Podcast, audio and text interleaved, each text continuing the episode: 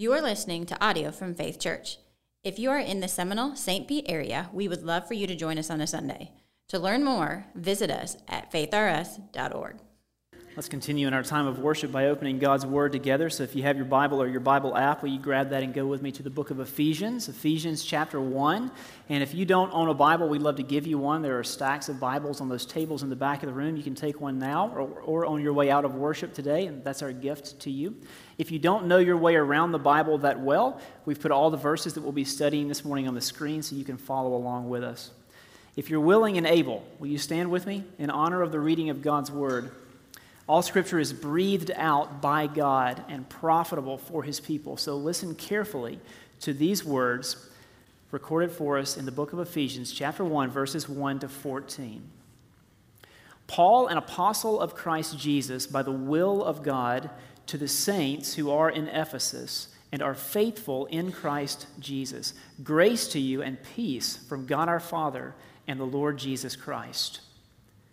Blessed be the God and Father of our Lord Jesus Christ, who has blessed us in Christ with every spiritual blessing in the heavenly places, even as he chose us in him before the foundation of the world, that we should be holy and blameless before him. In love, he predestined us for adoption to himself as sons through Jesus Christ, according to the purpose of his will to the praise of his glorious grace, with which he has blessed us in the beloved. In him we have redemption through his blood, the forgiveness of our trespasses, according to the riches of his grace, which he lavished upon us in all wisdom and insight, making known to us the mystery of his will, according to his purpose which he set forth in Christ as a plan for the fullness of time to unite all things in him, things in heaven and things on earth. In him we have obtained an inheritance, having been predestined according to the purpose of him who works all things according to the counsel of his will, so that we who were the first to hope in Christ might be to the praise of his glory. In him you also, when you heard the word of truth, the gospel of your salvation, and believed in him, were sealed with the promised Holy Spirit, who is the guarantee of our inheritance until we acquire possession of it to the praise of his glory. This is the word of the Lord. Please be seated.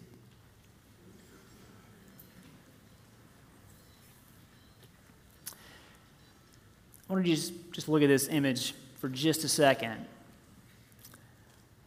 It has been said that a picture is worth a thousand words, right? In the 21st century West, the subject of personal identity is omnipresent and all pervasive. Things that once were considered to be self evident, for example, that a boy would grow into a man, that he would marry a woman, that he would become a father and assume his responsibilities as a father. Things that once were self evident, now we are told include a search for some inner truth. An inner truth about gender identity and sexual orientation Personal identity, for many people today, has become a DIY project.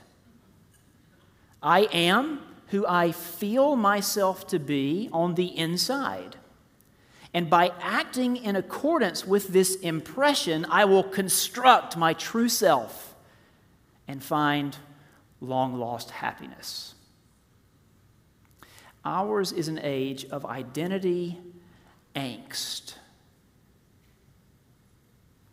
There is but one place where we can ask this question Who am I? and receive the true answer in the presence of the God who made us. Identity angst will find peace only when it rests in God's presence and declaration. For the next 12 weeks or so, we'll be studying the book of Ephesians. We'll cover a number of subjects in this study. I'll go ahead and show my cards here. This series will include a bonus episode that deals specifically with the topic of how we as Christians should engage transgender ideologies. So just know that that's coming. I'll probably give you the heads up of when that day is coming. So those of you who want to stay home, you know, you can. That's fine. If you want to wimp out, you can do so. But this is a subject that we as Christians need to learn how to think Christianly about and how to engage. It's one of our core values, right? Local engagement. That means engaging in the people and the various ideologies of our day. So we're going to tackle that subject together. But for about 12 weeks or so, we'll be in the book of Ephesians. Now, here at the very beginning of this letter, we learn a few things about it. We learn, first of all, that it was written by Paul, and it was written to the early Christian community in the city of Ephesus. Paul was an apostle of Christ Jesus, meaning he was an eyewitness. He saw the resurrected Jesus. Imagine that. Paul became a great missionary and church planter. He also was a shepherd to various early Christian communities, many churches who were going through different struggles. And Paul himself, of course, had his own struggles. When he wrote this letter, Ephesians, he was in prison. This was a lighter imprisonment. He was chained to a Roman guard, but he was able to receive visitors and able to receive messages. So at some point, someone must have brought him a message letting him know that the Christians in Ephesus were struggling. They were struggling. And here was their struggle they were being tempted to assimilate to the culture that they had been converted out of. They had become followers of Christ, but they lived in this massive city called Ephesus. Now, you need to know that Ephesus was one of the largest cities in the ancient world. It was a port city, so it was multi ethnic. It was religiously pluralistic, as all cities were in the ancient world. So there were all sorts of people who came to Ephesus, and these Christians who had become followers of Jesus Christ now were being tempted to embrace certain ideologies. They were inconsistent with their faith. They were being tempted to become like the ungodly world around them. And so Paul writes this letter to remind the Christians who they are, to whom they belong. The purpose of Ephesians is identity formation. Identity formation. No other book of the Bible better summarizes what it means to be a Christian. No other book. And it's amazing how many topics this book addresses that remain hot topics today racial reconciliation, gender, the authority of parents, spiritual warfare and the list goes on. Now, Paul accomplishes this purpose of identity formation by using a key phrase over and over and over in the letter. We see it here in the introductory verses. It's this prepositional phrase, in Christ. Sometimes in Christ Jesus or in Him, always referring to Jesus the Son.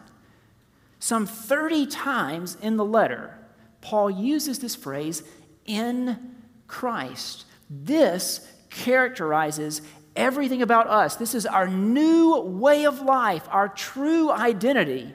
We are in Christ. Now, to be in Christ means to be in relationship with Jesus Christ. This is the relationship that defines everything about us. To be in Christ means that we are blessed. That's the point he'll make in this opening paragraph. Who am I? Who are you? The identity angst of our age, your identity angst, will find peace only when it rests in the presence and declaration of God. Well, here in this opening paragraph, God, via the Apostle Paul, gives us three declarations telling us who we are. So, believer, here's what I want you to see in this passage this morning. Believer, you are chosen, you are free, and you are marked.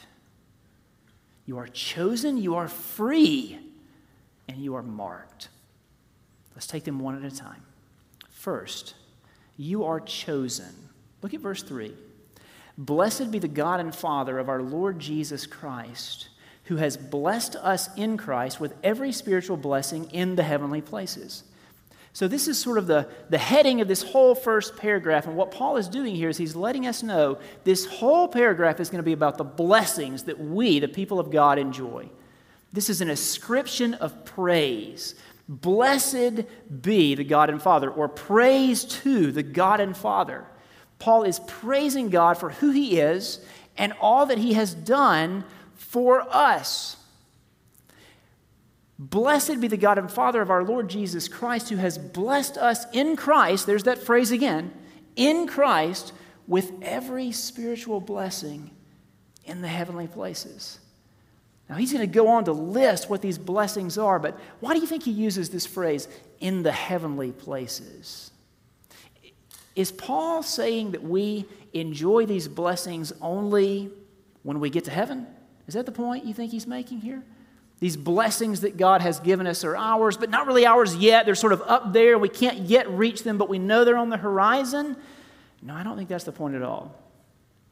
I think Paul uses this phrase to make an implicit contrast with earthly blessings. You see, earthly blessings, though we tend to pursue them, they're not nearly as good as the blessings in the heavenly places. And here's why because earthly blessings are mere earthly blessings. Things like wealth and power and prestige, sure, it's good to have those things now, so long as they don't have you. But one day they're going to be gone. You enjoy them only here. The blessings that God gives to his people, the blessings that Paul refers to here as blessings in the heavenly places, we enjoy them here and in the hereafter. This is forever stuff. So much better. So, what are they? What are these blessings? The first one is in verse 4.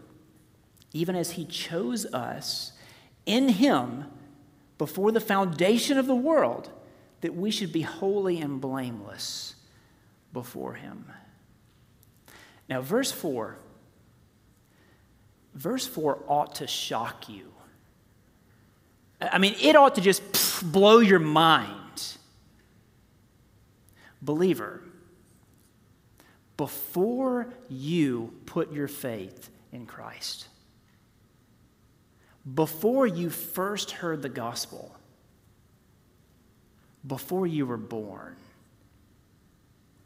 before your ancestors were born, before all the stories in the Bible that we read together, before the creation of the planet, God chose you. He chose you. How, how, amazing is that? If ever there was a comforting and peace bringing truth to those of us who struggle with our identity, who am I? Surely this is that truth. God chose you. Now, Paul intends for us to just revel in this truth of God's elective love. But we find it hard to do so, don't we? We want to ask questions. Questions like, why did God choose me? Or questions like, what about the people he didn't choose? You see, we want to ask these questions because we don't like mysteries. And there is an element of mystery to God's elective love, but we don't like mysteries. This is why so many people are into conspiracy theories today. We don't like the idea that with all this information in the world, there might be something out there that we don't fully comprehend. So people will believe utter nonsense before they will believe that there's just something we don't understand here. Just something we don't understand, a mystery. But Deuteronomy 29 29 says, The secret things belong to the Lord our God. The secret things. There is an element of mystery to God's elective love. We don't have questions for all, answers to all the questions that we might ask. But here's what we do know we do know that God's choosing of us, it's not arbitrary. It's not like there was some primordial game of duck, duck, damned up in the heavens. It didn't play out that way. We were talking about this in our family, one of our family discipleship times in my house this week. We were gathered around the dinner table. And if you tracked with the family discipleship guide this week, you'll know that our reading from the Westminster Confession of Faith actually tied into this passage brilliantly. That was not anything we planned, God, in His grace, just did that.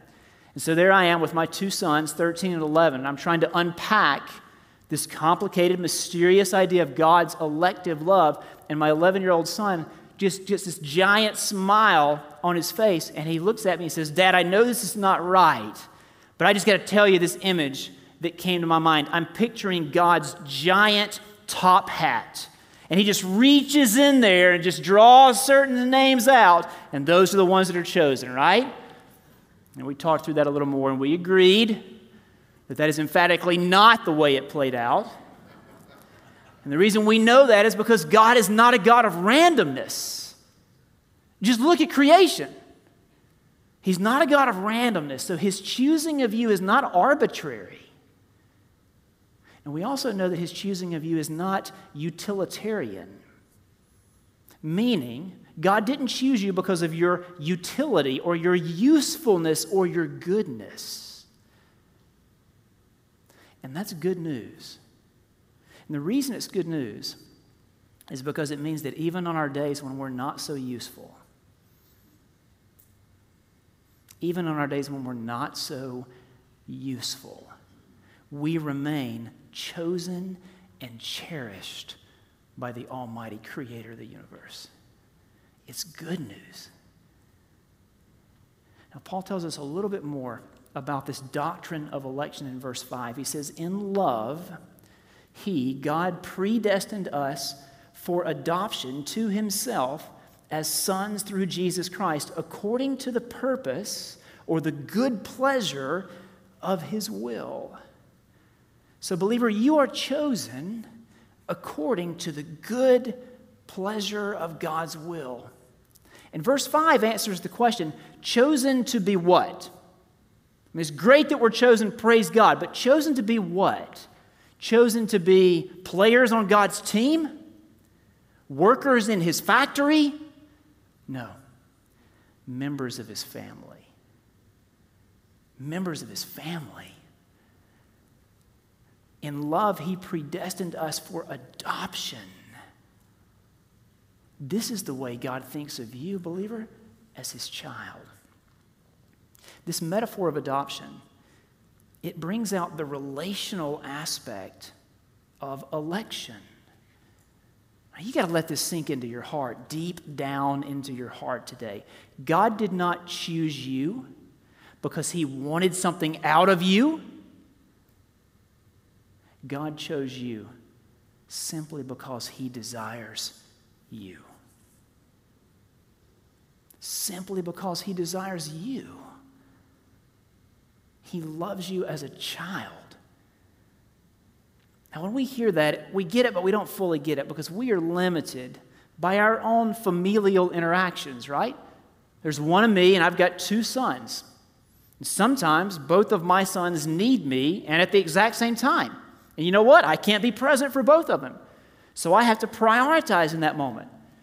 The one with the more urgent need is the one that gets my help in that moment. But God's not like that. God's not like that. He loves his millions and millions of children, each one as if they were his only child. So you see, believer, all of this means, God's elective, adoptive love, all of it means that there is not a moment of your existence when you can say truthfully, No one loves me. No one cares. No one's listening. You can't say that because you are chosen. You are a child of God. That's the first declaration of your identity that we find in this passage. But there's more. There's more. Secondly, you are free. Paul continues to unwrap these blessings, show them to us clearly. Verse 7 In him, there's that phrase again, in him we have redemption through his blood, the forgiveness of our trespasses, according to the riches of his grace, which he lavished upon us in all wisdom and insight. This word redemption, it means that we have been liberated. We've been set free in the same way that God's people were liberated, set free from their slavery in Egypt in the Old Testament. Slavery is the key, the central image here. In the Greco Roman world, this word redemption referred to slave trading. It referred to the price that had to be paid in order for a slave to go free. The Bible teaches us that we, once, we were slaves to sin, trapped, held captive by it. And the Son of God paid for our freedom. He paid for our freedom with his own blood. Believer, this is how valuable you are. Hey, listen, I love being your pastor, and I love you. And there are a lot of things that I would do for you. But you know what I wouldn't do? I wouldn't give my son for you. I just don't love you that much. It's the truth. Don't you see how much God loves us? Don't you see He loves us so much more than we love each other? He loves us more than we can imagine that He would give His own Son for you. That's how valuable you are. The death and resurrection of Jesus, it sets us free from the penalty and the power of sin. But also, notice in this text, it sets us free from the weight of our guilt. To be redeemed through the blood of Jesus is to be forgiven. Forgiven of our trespasses. This means that you are not defined by your failures. You're not. You will not be remembered for your mistakes. You are in Christ, in relationship with Christ. And that changes everything about who you are. You are forgiven. There is no weight of guilt. And look at verse 10. We tend to think of this idea of redemption in a very personal way, and it is. It is. You have been redeemed, believer. But according to verse 10, redemption is cosmic, not just personal, it involves the whole planet as a plan for the fullness of time to unite all things in Him, things in heaven and things on earth. Now, here Paul is telling us about God's plan that in Jesus Christ, one day, one day, he will rid his creation of all sin, all rebellion. See, Ephesians is going to teach us that there is this rupture in creation itself and that one day when Jesus returns, everything will be restored. It's not just that your sin has been dealt with, but one day all sin, all rebellion will be dealt with. All will be united in Jesus Christ. Or in language that Paul uses elsewhere, one day every knee will bow. Every knee will bow to Jesus Christ. So here's what this means for us we have a, a tendency today, we are prone toward pessimism, right? We look at the world and we think, man, what's wrong with people? What's wrong with this place? And we get very pessimistic. Hey, don't let the chaos of the world cause you to lose hope. We cannot be pessimists because we have the promise right here in Scripture that one day Jesus Christ will unite all things all people, all kings, all nations, all powers on heaven, on earth and in heaven, all united and bowing before him. See, the world is going somewhere. Despite what you might think, The somewhere is actually a good place because Jesus is Lord. So, believer, you are chosen, and believer, you are free. One final thing I want you to see in this passage you are also marked. Look at how Paul brings this opening paragraph to a close in verses 13 and 14. In him, there it is again. In him, you also, when you heard the word of truth, the gospel of your salvation, and believed in him, were sealed with the promised Holy Spirit, who is the guarantee of our inheritance until we acquire possession of it to the praise of his glory. Now, don't miss this. See the Trinitarian shape of this opening passage. I want you to see it. God the Father chose you, God the Son purchased your freedom with his own blood. And then here at the end of the passage, God the Holy Spirit seals you. Paul teaches us three things about the Holy Spirit here. He teaches us something about property, power, and a promise. First, the property part. When Paul talks about the Holy Spirit being our seal, he's drawing on some common imagery in the ancient world. Cattle, slaves, they were branded. They were marked externally. It was a way of showing to whom they belonged, the master to whom they belonged. We could say they were sealed. Well, God uses a seal, but his seal is not a brand. It's not an external mark, it's something within, even better, someone within. God puts his own spirit within believers, sealing us, marking us as his property, as people who belong to him. And that can never be taken away from us come what may. Now, he also teaches us something about power here. This is only implicit in the passage, but it's worth bringing out. This Holy Spirit who seals us, who lives within us, is a person. This is not some nebulous force. This is a person, and it's a powerful person. It's God Himself. God the Holy Spirit lives within you, and that means you have access to a new power God's own power. That means that there is no sin that you cannot overcome.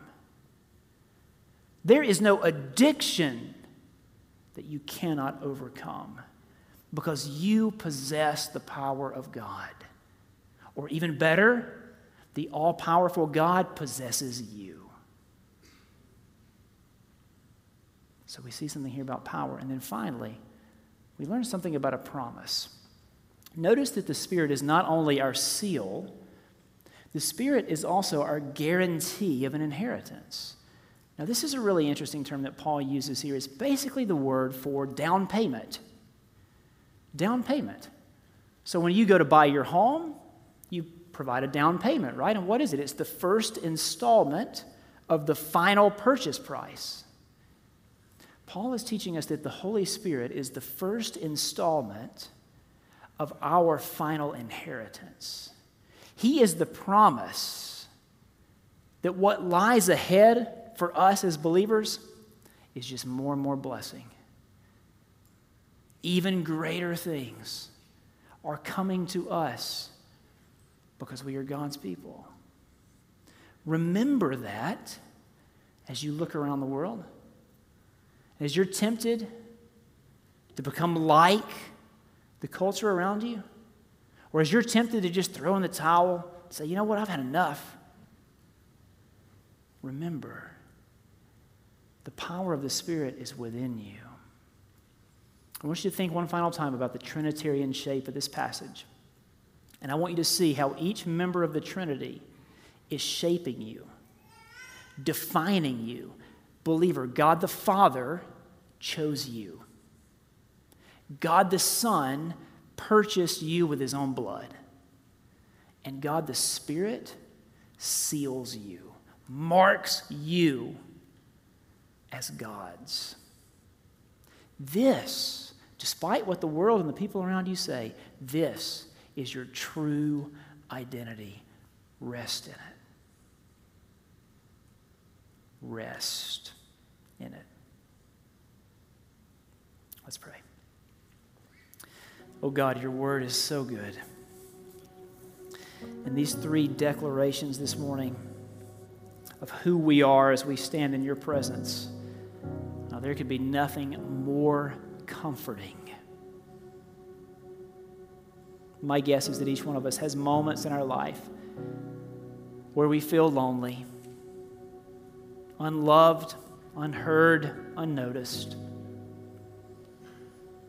We feel like some speck clinging for dear life on this planet.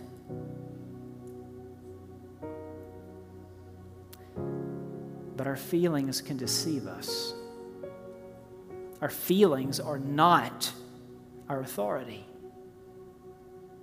Your word is. And we've seen this day so clearly in your word that we are loved every moment of every day. Long before we were born, long before there was an earth, you chose us to be the objects of your love. You chose us not because you wanted something out of us, simply because you wanted us.